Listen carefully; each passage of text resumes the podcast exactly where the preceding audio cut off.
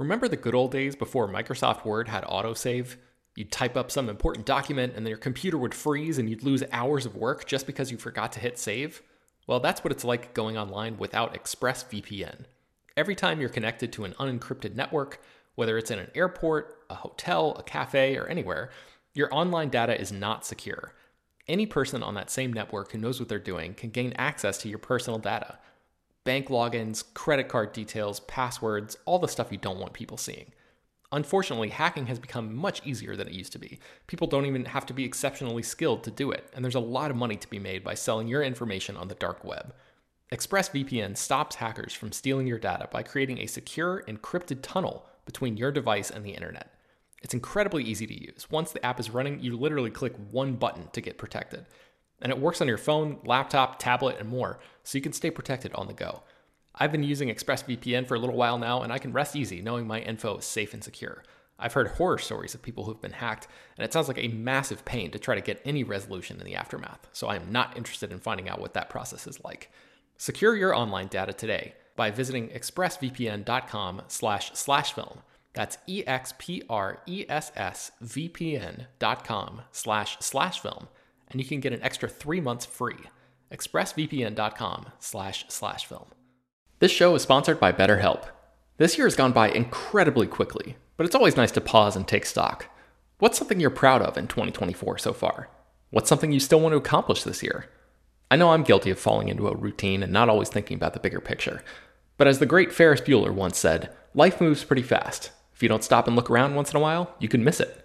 So it's crucial to take a moment to celebrate your wins and make adjustments for the rest of the year. Therapy can help you contextualize your progress and set achievable goals for the next six months. As you surely know by now, it's not only for people who have experienced major trauma. Therapy is helpful in all kinds of ways, including learning positive coping skills and how to set boundaries. If you've been considering trying therapy, check out BetterHelp. It's fully online and was specifically designed to be flexible and customizable to your schedule. To get started, just fill out a brief questionnaire that matches you up with a licensed therapist, and you can switch therapists at any time for no additional charge. Take a moment. Visit betterhelp.com slash filmdaily today to get 10% off your first month. That's betterhelp, H-E-L-P dot com slash filmdaily. Hello, everyone, and welcome to Slash Film Daily for October 6, 2017.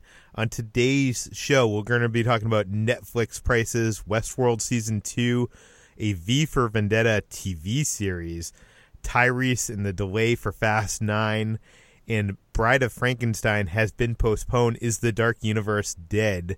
And in the mailbag, we will address some questions that arose from our discussion about spoilers on yesterday's podcast. Joining me today is Slash Film weekend editor Bradford Oman. Hello. He's back. And uh, slash film writer Hoai Tran Bui. Hey everyone.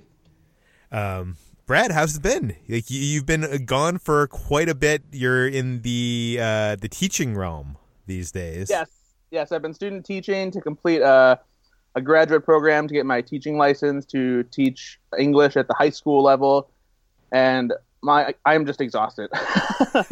it, it, has been a nonstop whirlwind. Like uh, I'm still keeping up with some slash film stuff, but then I'm teaching my classes and I have to do a bunch of extra stuff for my student teaching program uh, to go along with it, and it's just it is a lot. My my free time has been drastically cut to almost being non-existent. I haven't been to a movie theater in I want to say two and a half, three weeks. Um, you're, you're wasting money on that movie pass, Brad. I mean, not really, because I'll see like two movies uh, in a month, and it'll pay for itself. And so I'm finally seeing Blade Runner 2049 tonight, the night of this recording. Uh, so that will be a, a, nice escape for me. You're seeing that before me. By the way, my girlfriend Kitra ordered a movie pass the week that they announced the 9.99 price and still has not gotten it in the mail. I have not received mine either. I, it's been I think more than a month now. my friend Andy ordered his the same time and he just got his a couple days ago. Yeah, the so they they must be on a they, they must have gotten so many orders that they couldn't fulfill. Like they're probably they probably had to buy like a Mastercard facility to, you know, create those uh, those credit cards um, to fulfill the orders. Uh, anyways, let's get into the news.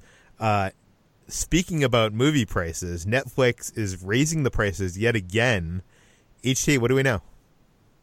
So Netflix is raising the prices of its standard plan and its premium plan. The standard plan will go up from $9.99 per month to $10.99 per month, while the premium service, which caters to Ultra HD and four device simultaneous viewing, will rise from $11.99 per month to $13.99 per month. Oh, and I forgot to say the standard plan is the plan that allows subscribers to stream on two de- devices simultaneously. But the good news that comes out of this is that the basic plan, the lowest tier, uh, remains the same at $7.99, which it has stayed at since the plan began in 2010. So this is the second time that Netflix has raised its prices in two years. The last time it raised its prices, it was in 2015, um, and they did a sort of confusing, slow rollout back then that was meant to appeal to its longtime subscribers. But this time around, they're just doing it immediately. It's happening in November, and users users will begin uh, to see a 30 day notice uh, starting October 19th. So they'll get a little uh, notification saying the prices will change in a month, um, starting in, in, in November, and um, this is sort of on the tails of increased competition that Netflix is seeing in the streaming service uh, field. We're seeing more original content from Amazon Prime, Hulu, uh, Disney recently pull, uh, announced that it was going to pull all of its original films and Marvel and Star Wars films from Netflix to its own exclusive streaming service uh, beginning in 2019. So it makes sense that Netflix is starting to try to up its game. It's rolling out a few more features like downloading and um, trying to appeal more to uh, current and new subscribers. And uh, apparently, uh, Chief Content Officer Ted Sarandos told Variety that Netflix plans to spend about $7 billion on original shows and movies next year, which is a lot. So, this will definitely be adding to that. Do, do you think anybody is outraged over this, you know, increase of a couple dollars? Like, it seems to me that, like, we are underpaying for Netflix as it is. They're, they're, they, they, in 2017, they're producing over a thousand hours of new original content uh, for us. I'm paying $15 for HBO. And, mm-hmm. you know, that's more. And I, what do I watch on HBO? Game of Thrones? Like, uh, you know, an hour a week, which isn't even on right now. So I mean, uh, that's all you're using HBO for. You're using HBO wrong, first of all. I but am. I probably am I, because I, am renting a lot of movies instead of actually watching older movies. You you are correct. they have new movies on HBO too. You're missing out on some of the new films that they release on there. Yeah, there's plenty of good stuff on HBO that like I've missed in theaters, and I'm I'm like, oh, cool, I can catch this on HBO now. And there's also just some like good stuff that is older that it's nice to see again that I don't have on DVD or. But okay, easily available to to watch. But back to Netflix, do you think that this price is is outrageous? Like it, it seems, it definitely seems like it's we are getting way more value than eleven dollars out of the service. It's, I think at this point we're getting more value. I, I remember when uh, the prices were first raised back in 2015, and, and I think when they did another uh, price hike earlier, I was a little bit upset about that because back then they didn't have nearly the amount of content of films and shows that they have now. And as a longtime subscriber of Netflix, I had Netflix way before they started streaming. Back when they were doing the mail and DVDs, I was a little upset that I wasn't getting any sort of incentive as a longtime subscriber. But now it's kind of like it's it's what you buy and you get you get what you pay for essentially. So I think as of now, I'm I'm okay with it. Yeah, I'm not gonna be up in arms about it, but you know, people in general just don't like when something goes up in price. I, I know that when my movie theater that we used to have in town here raised their prices on tickets, it was always like, "Come on, really?" Like, and and and if the experience isn't improved or nothing is made better, then that can be really frustrating. Now, Netflix, since they're going to keep increasing the amount of original programming they're making, sure, we'll get, we'll get some benefit out of it, but it's not something that you necessarily feel or see immediately to justify the price increase. So I, am not going to complain. I'm I'm fine with it. You know, it's an extra twelve dollars a year for the amount I get from Netflix isn't going to break my bank or make me cry, but you know, it, it's it can be a little frustrating, I suppose. Okay, so t- speaking of HBO, Westworld season two is coming up. They're promoting it at New York Comic Con. I'm a little hesitant on how we should preface this n- news story because of spoilers, but I would just say um, if you haven't seen Westworld season one, you probably shouldn't listen to this part of the podcast. Yeah, maybe skip ahead like three minutes uh, if you haven't seen Westworld season one. I think it's fair to say this. Uh, before you skip ahead, it's fair to say this: the movie Westworld, which the series is based on, included not just Westworld but other worlds, right? Yes. Yes. Uh, so it has been speculated since it was said to be in development that Westworld might actually enter other worlds. Now, saying that, if you want to know what may or may not be in the works, you can fast forward about three minutes. Brad, what do we know? Uh, the Vanity Fair Summit has been going on where various bits of entertainment news has been coming out. And Westworld creators and executive producers Jonathan Nolan and Lisa Joy were there to talk about the upcoming season of the show. And they were asked about the possibility of maybe seeing Roman World or Medieval World, which are two of the amusement parks from the original Westworld movie, pop up in the next season. They asked, since you guys included Shogun World at, in the season finale of the first season, why were Roman World and Medieval World left out? And Nolan simply responded by saying, well, we had to save something for season two.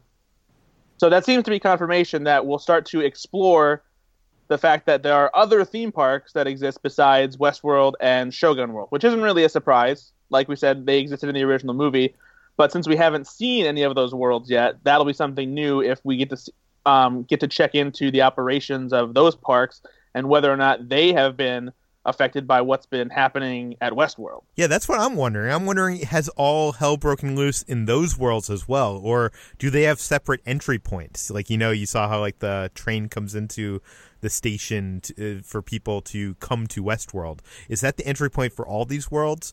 And if so, or if not, like are those worlds still operating? Are they other like, you know, is Disneyland closed but Disney California Adventure still, you know, going full steam? Yeah, you would think that they would have to be separate because they're so big and expansive. Like obviously the train doesn't take you to those other worlds, but the hub that we see um, is probably goes to all these different sections, and so but what it makes me wonder actually even more so now because there's been a lot of conversation about this is exactly where Westworld exists because if there are all these other worlds that are just as big as Westworld, there has to be a massive area of land for all these parks to exist. And well, some people have posited that Westworld maybe takes place on a different planet or something like that, and so maybe we'll learn more about that as we learn more about these other parks. Yes. Uh, moving on. Let's uh, move on from Westworld to another TV series in development, and that is V for Vendetta. Something I never expected to become a TV show. Uh, HT, what do we know? So, V for Vendetta is reportedly in development uh, from British TV network Channel 4. Uh, they're the network responsible for high concept genre hits like Black Mirror b- before it came over to Netflix, uh, Misfits, Ultraviolet, and Humans. And this is the only thing we know about it so far. There isn't any news about who the writers or showrunners or producers for this uh, is. But uh, this is a this is an interesting sort of take on V for Vendetta, which is um, definitely a, a, story that you wouldn't expect to be adapted to film either because of how ambitious and how high concept it is. But I actually enjoyed the film that came out that, that was uh, directed by James McTeigue and written by the Wachowskis and starring Hugo Weaving and Natalie Portman. So that film I enjoyed, although author uh, of the graphic novel Alan Moore did not. So we'll see if he is any more receptive to this TV show news. What worries me about um, this UK, uh, this British network, Channel Four, is a lot of the stuff they do is is kind of low budget, and I feel mm. like this probably needs a little bit of a budget. I'm like HT. I, I like the original movie as well, and but I can't say that I'm necessarily intrigued to see this turn into a TV series, especially like you said, Peter this you know British outlet they they do some lower budget stuff that isn't all that impressive. So I feel like it's just going to be one of those things where we, will hear about it and talk about it for a bit, but then it'll kind of fall to the wayside. So it's it still has relevancy, um, which is frustrating for a number of reasons. Um, but yeah, I don't know. I'm I, I feel like I'm indifferent probably. So one thing we haven't talked about on this podcast is that the ninth installment of the Fast and Furious franchise was pushed back from its original April 2019 release date all the way back to an Easter weekend release uh, in 2020. So that extra year delay apparently really got Tyrese Gibson worked up into a frenzy because he made a whole post on Instagram uh, pleading to Dwayne Johnson to not do what was assumed to be a spin-off involving his character Hobbs and Jason Statham's character Shaw that would be separate from the entire Fast and Furious franchise and not one of the sequels as part of the main saga. I love that we're talking about Fast and Furious like it's the Star Wars franchise now, by the way. um, but but uh, so he didn't want this to happen, and now apparently it sounds like he knows something that we don't because he has created another passionate post on Instagram. This one being much more forward, um, di- directed towards Dwayne Johnson, saying, "Congratulations to The Rock uh, and your brother-in-law, aka Seven Bucks producing partner, um, his seven, his producing partner, for making the Fast and Furious franchise about you." And he goes on to complain because it's it sounds like there's going to be a Hobbs centric movie that may not feature Shaw because he creates this hashtag no Shaw and now he's upset because Fast and Furious 9 is pushed back, presumably because that means Tyrese doesn't get a paycheck that he gets to spend on who knows what. Um, and I can't help but think that Tyrese is just being so whiny and desperate. Because, like, what do you care if it gets if it's pushed back? Like, go do something else. If you're that good of an actor, Brad, he has nothing else to do. He's sitting at home waiting for them to call him. No, he's not I, that good of an actor. No, and he's he's not, and we know that because he was desperately trying to get the role of Green Lantern, which you know probably isn't something that's going to happen for him either.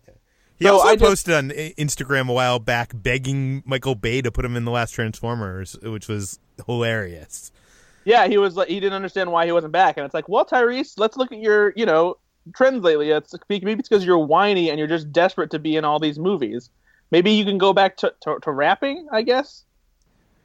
And maybe it's all maybe it's also that he's an unknown quantity. He's like unfiltered, and he'll he almost. I mean, if you watch the oh, this is an example of my HBO viewing. If you watch the HBO doc on uh, Dr. Dre and the, the, whole Beats saga, that uh, I forget the name of the the, the the Defiant ones. The Defiant ones that opens with Tyrese almost single handedly with a I think a Facebook video or Instagram video, almost ruining the Apple Beats uh, acquisition.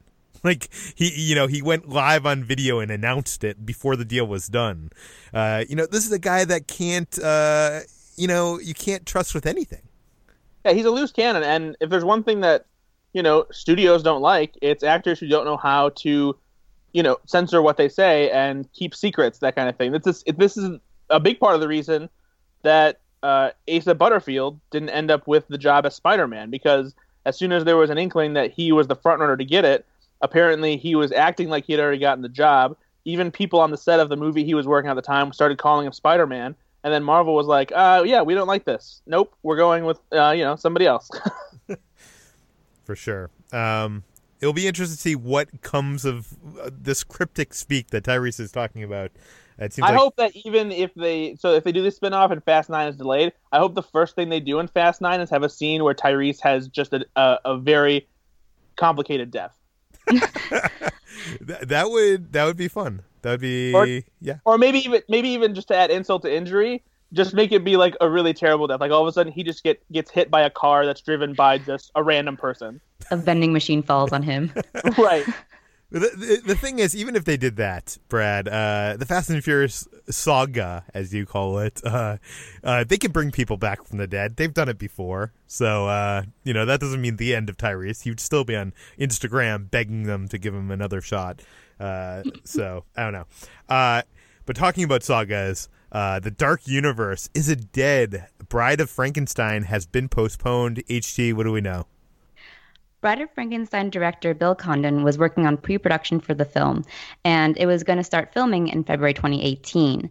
But pre production was suddenly halted uh, today, and they decided to postpone it to work, retool the script, uh, work on the project a little more, and it's basically been put on hold with stars Javier Bardem and reported star Angelina Jolie just kind of lying in the waits until it begins again. So the statement that Universal Pictures sent was after thoughtful consideration, Universal Pictures and director Bill Condon have decided to postpone Bride of Frankenstein. None of us want to move too quickly to meet a release date when we know this special movie needs more time to come together. Bill is a director whose enormous talent has proven time and again, and we all look forward to continu- continuing to work on this film together. So, Bill Condon has said that he wants to make this just a good solo monster film and not just another cog in the cinematic universe machine. But so this may be just him trying to retool the film uh, while the executives in the studio tries to launch the uh, the universe after the mummy failed at the box office and with critics. So this might just be another sort of um, attempted start point for the dark universe. Yeah. And it should be said that the, the, the mummy failed domestically in the U.S., but internationally it did uh, fairly well. I wouldn't say it was a success, but um, uh, en- enough that Universal might still be doing this dark universe. It's it's unclear, uh, especially with this news it would be extremely embarrassing if they didn't, especially after they made a whole special Dark Universe logo to spin, spin around behind the Universal logo to introduce the mummy. like, what were they thinking? Like, I feel like they should have waited and you know done this as Iron Man. You don't announce like, oh, we're going for the Avengers. Do you know what I mean? Right. Exactly. Mm-hmm. Yeah. Um, they definitely got a little too big for their britches yeah. um, in terms of the cinematic universe. Like, no one was really lining up to see all these classic movie monsters interact in a big blockbuster spectacle, but apparently enough people thought they would. And if you wanted to see that, why not just remake Monster Squad? like, you know, why not just go right into that? Um, I like Bill Condon, and he has a love for the Universal Monster movies uh, that is very clear in all his work. He puts you know Easter eggs and references, and uh, I'm not sure I'm excited for Bride of Frankenstein, uh, but I don't know. I, we'll see if it if it happens. It sounds like Universal is saying it's still going to happen, but uh, they're just going to work a little bit longer on it. Uh, let's get into the mailbag because we have uh, quite a bit of a mailbag today. Um, yesterday on the podcast, uh, we featured in our feature presentation HT's article on the rise of spoiler culture. And we kind of had this discussion with uh, HT and myself are both kind of on the same page. We agree that uh, spoilers are not to be feared as much as everybody is fearing them. Uh, uh, I think maybe a couple people might have took that the wrong way to mean that we we like spoilers. And uh, I don't know about HT, but I mean I don't like spoilers. I don't want to spoil myself, uh, and I don't want to spoil others. Uh, I uh, do you know what I mean? Like it's it's not that. It's just that if I am if I do get spoiled on a movie and that's a, mo- a good movie, the mo- movie's still going to be good regardless of the spoiler. Um, but anyways, before before uh, we get into the discussion here, I, let's read this letter from the mailbag. It's from Sherwin V. Uh, from the Bay Area. He writes in regarding the podcast on rise of spoiler culture. I was a bit surprised on your stance on the matter. However, given that you cover film news, spoilers come with the territory of the job, so I do understand that you might have developed into that position. I feel that there are two topics discussed and should be treated separately from each other. Number one, the film is no it is no good if you know the key elements going in. I agree with both of you, both you and HT, that the quality of the film doesn't change. A well crafted film is what it is. Spoilers do not change that. However, keeping a lid on spoilers is about preserving the experience, which which leads to his second point knowing a death or twist is coming doesn't matter. Now, first of all, we didn't say that. um, okay, he says uh, disagree with the, uh, this completely. Knowing major elements going into a film changes how you view the movie.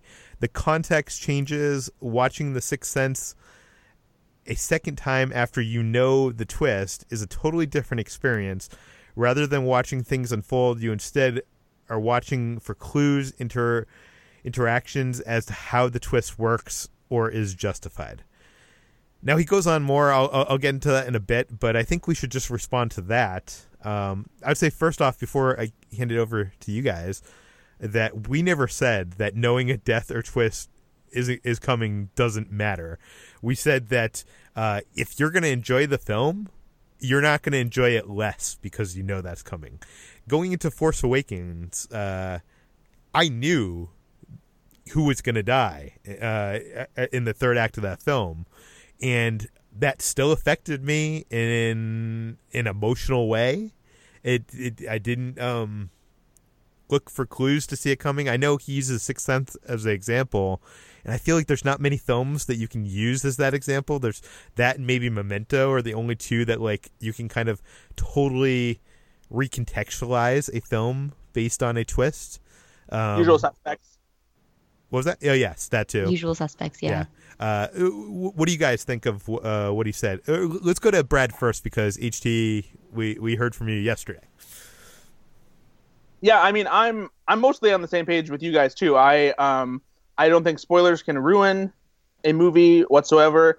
It can make the experience feel a little less special sometimes because if you find out something before a movie that w- would have been a moving or shocking surprise when you see the movie for the first time, uh, that kind of takes away a little bit of the magic. But like like you guys said, if a movie is great, knowing details about it, no matter how revealing they are, isn't going to spoil that movie. And you're right, The Sixth Sense is a very unique example.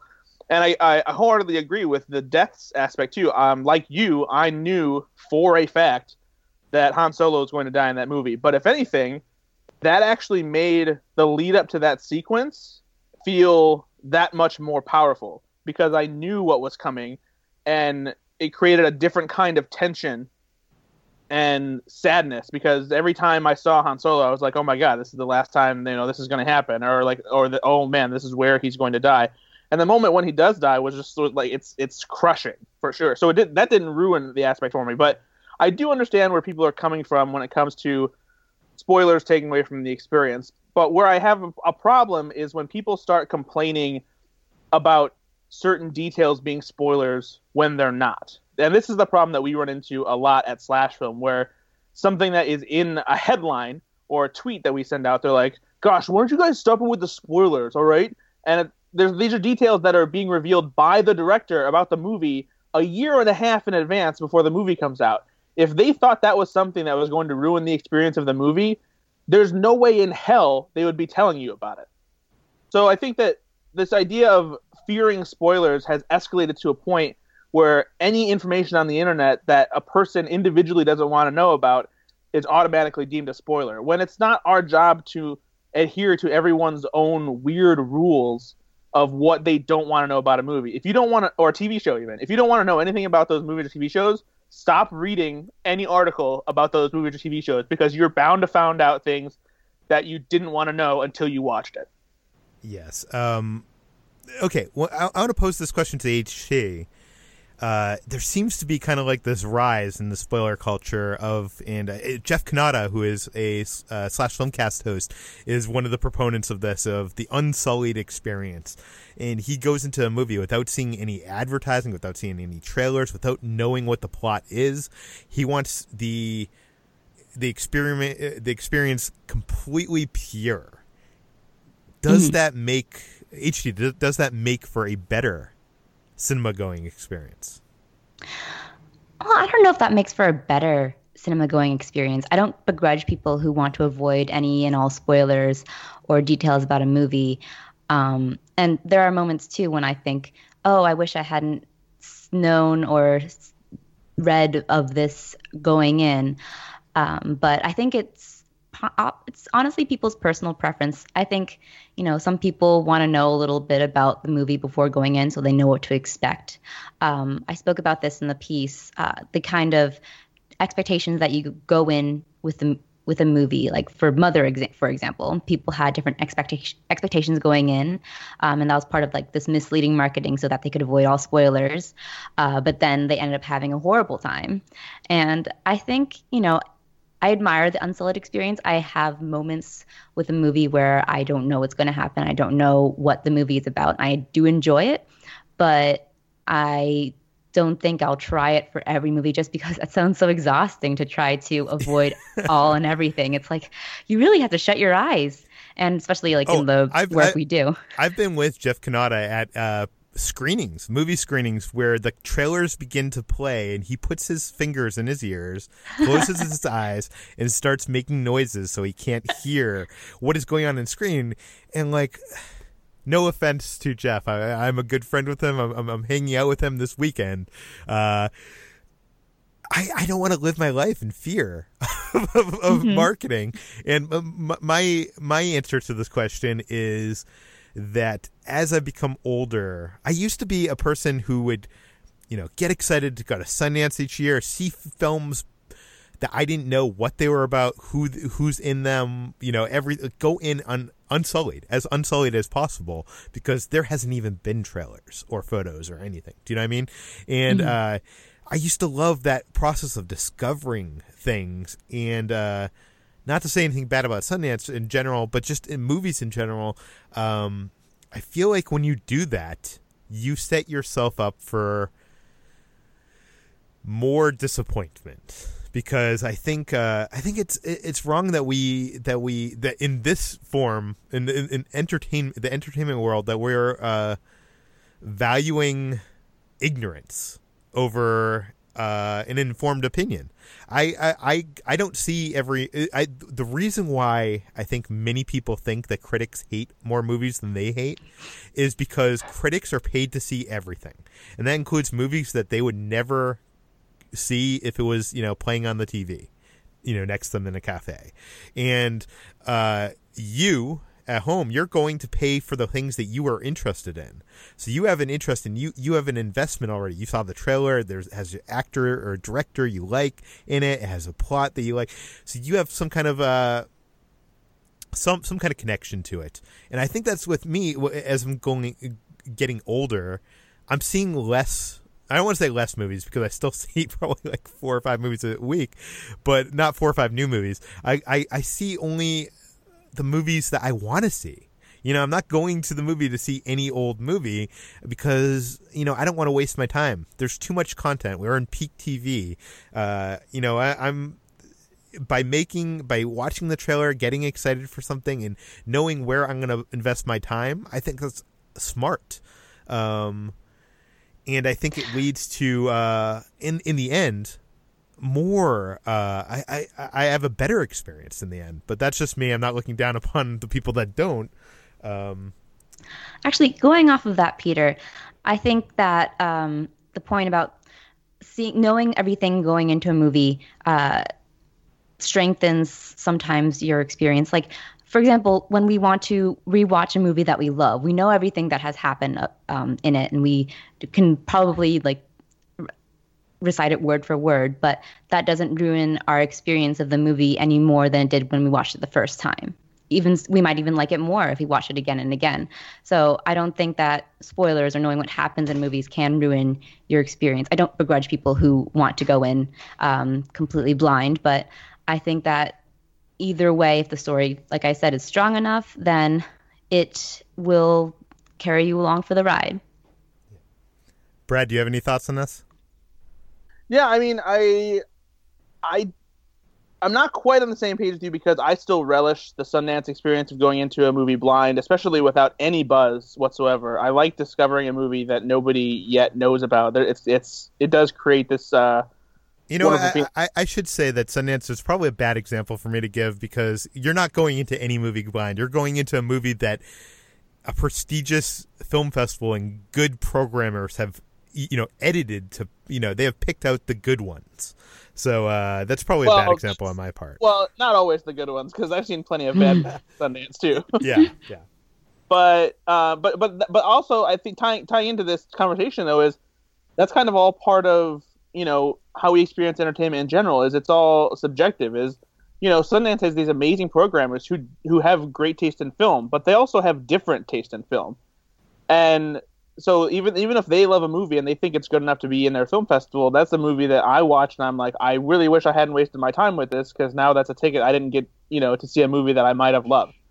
And I think that that's a case, you know, with any movie, and you kind of you have to take the good with the bad when you're a movie fan. Otherwise, you're only going to see stuff that you know you're going to like, and you're going to play it safe. And I know a lot of general audiences do that because their time is limited, especially you know parents with kids you want to go out to a movie if you're going to spend you know that $40 to get tickets and popcorn and pop and you're going to have a night away from your kids you want to know it's a movie that's going to be worth your time.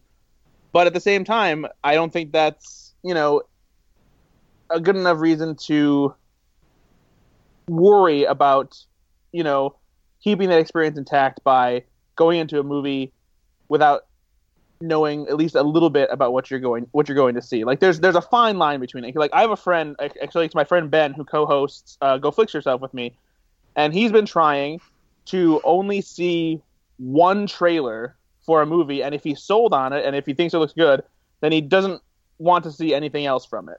So he gives himself a little bit of a taste, and then if there's any new trailers, TV spots, he avoids it. So that that way most of the experience is preserved he still doesn't know spoilers, but he has a good idea of what to expect from the movie. And I think that that's a good balance. And it's something that I wish I could probably do and I would do more of if I wasn't, you know, in this position of having to know as much about movies as I need to to write for Slash Film. But it's nothing that I feel frustrated about necessarily. That, that's another thing he brings up here is like, you know, we, we do this for a living. We dive into the news and the spoilers for a living. But I, I personally, I, I, I think I would still have this opinion even if I didn't do this for the living, a living, you know, when the Phantom Menace came, was announced, when Episode One was announced, you know, I became invested as a Star Wars fanatic for you know two or three years, like digging in, seeing like all the like set photos and you know reading rumors. And when the first trailer, you know, I went to the theater to see the first trailer, which is that teaser trailer is amazing, and you know, I waited outside overnight to get tickets and uh, you, you know all the stuff, and that whole experience of that three years the, the movie at the end of it was not Empire Strikes Back. It was not A New Hope. Uh, it was not Return of the Jedi. Um, I don't think it was as bad of a movie as many people say it is, but uh, it definitely wasn't a great movie. And even though I invested three years of my life getting excited for this thing that didn't end up being one of my favorite films of all time, I would never give that away ever. Like I had so much fun getting excited and and having that ride. Um, so that, I mean that's what I hope people come to slash film partly for is to get excited for things. Uh, you know, I like to get excited for things. Um, but uh, you know, I also don't want to know Han Solo is going to die. But sometimes that happens. Sometimes you, you end up hearing that, and sometimes I'll, I'll, I'll, sometimes obviously you put the two and two together and you realize you know, Harrison Ford wanted to be killed off in Return of the Jedi, and George Lucas said no. Hmm. I wonder what's going to happen in Force Awakens. Uh, you know, hey, let's get on to the the last part of this email because we're we're, we're running long. Uh, circling back, or uh, this is uh, Sherwin says, circling back to preserving the experience, magic. I know you're a huge fan of magic and practice it.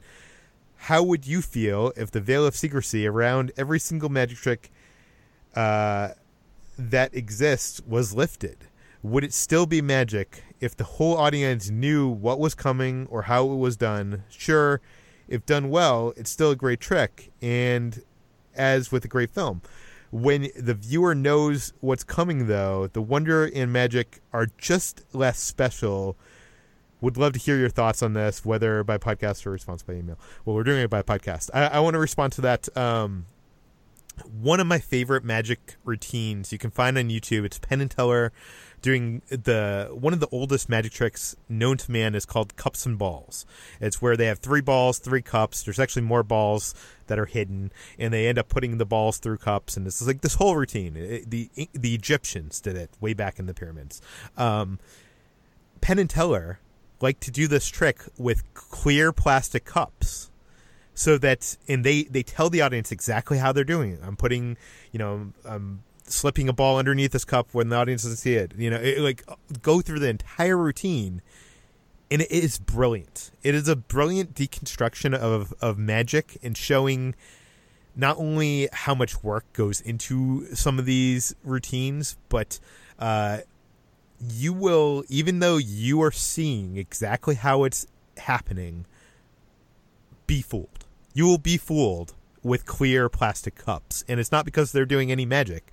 It's it's just it's that good of a, a, a trick. I think when you have something on that level, something that is that great, it's not going to matter if you know how it's done. When you go to a magic show and you see a lady get onto a table and a magician put uh, boxes over her, you know that she's going to get cut in half. It's not that a surprise coming, and you know that she's probably in the table somewhere, but you still enjoy it. I, I go to the Magic Castle. I'm a member of the Magic Castle. I know. I would say probably how 90% of the tricks are done when I see them at the Magic Castle, and it doesn't ruin my enjoyment of them whatsoever. Actually, sometimes it enhances my enjoyment. It's almost like, uh, you know, seeing a visual effect in a movie when you've you've seen a whole you know behind the scenes feature on the lengths that went to putting that together. Uh, so I, I, I, don't think um, I don't think that uh, knowing that and I should also say that the magic community is the group of a lot of uh, they kind of have an old timey uh, sensibility. Uh, it, some changes are coming in the past uh, decade since David Blaine kind of broke with street magic. Uh, YouTube culture, there's this whole YouTube culture of having tutorials for magic on YouTube, and almost any trick you you want to know, you can go to YouTube and find out how it works. Uh, a lot of magicians are angry at this. Uh, I know, uh, you know, I'm part of the uh, AMA, which one of the the code is to not reveal secrets. But I honestly don't think that if an audience knows the secret, that that ruins the illusion. If the magic is good enough and if it is performed in an artful way, even if they know how it's done, it is going to amaze you. Um, do either of you? I, I know this was a magic question. Do either of you have any thoughts on this? Well, I I agree with you, Peter. I think that there is this it's the it's on the audience as well to suspend that disbelief whether when it comes to magic or when it comes to movies.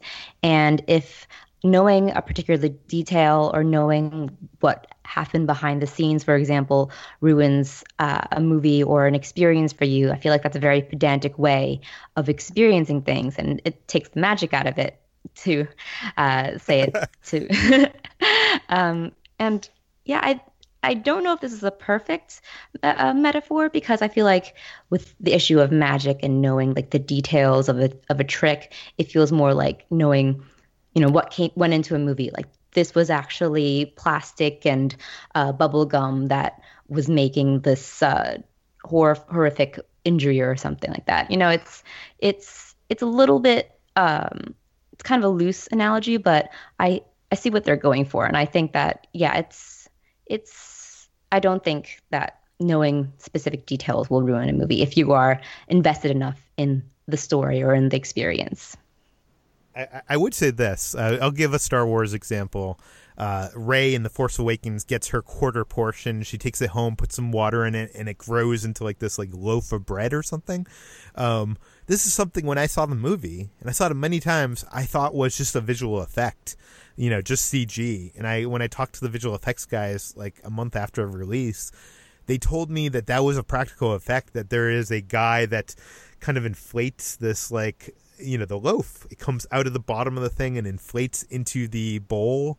And now when I see that scene, that doesn't ruin it for me. It doesn't ruin it. It makes me marvel at how amazing that is.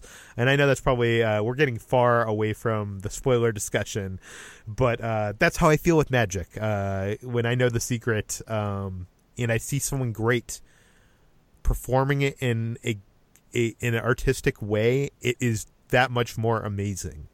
Um, Brad, do you have any final thoughts on this? No, not really. You know, I mean, just uh, people need, people need to stop spoiling movies. People need to stop complaining about things that aren't spoilers, and you know, just just enjoy the journey. Yeah, no, I think I, I, I, agree with you. I think we need to be courteous. We need to stop spoiling stuff for others, but we also have to be reasonable and not consider, uh, you know, something that the the filmmaker and studio is putting out there in the public a spoiler. Um, we got to be realistic here. But uh, exactly. Hopefully, you have gotten something out of our uh, two episodes talking about movie and television spoilers. Uh, Brad, thanks for coming back. I know that it's been busy for you with all the teaching. Yeah, it's been crazy busy, and I'll, I'll, I'll try and check in every every now and then when I'm not, you know, crying somewhere. Anyways, you can find more of my work at Slash Film. You can find HT at at HTranBui. You can find Brad at Ethan underscore Anderton. Collectively, they have the Millennial Falcon podcast and Go Flix Yourself, which you can find on iTunes. You can find this podcast published every weekday on uh, iTunes, Google Play, Overcast, all the popular podcast apps. Uh, thank you for listening. Go to iTunes, give us a review, give us a rating, and uh, we'll talk to you tomorrow.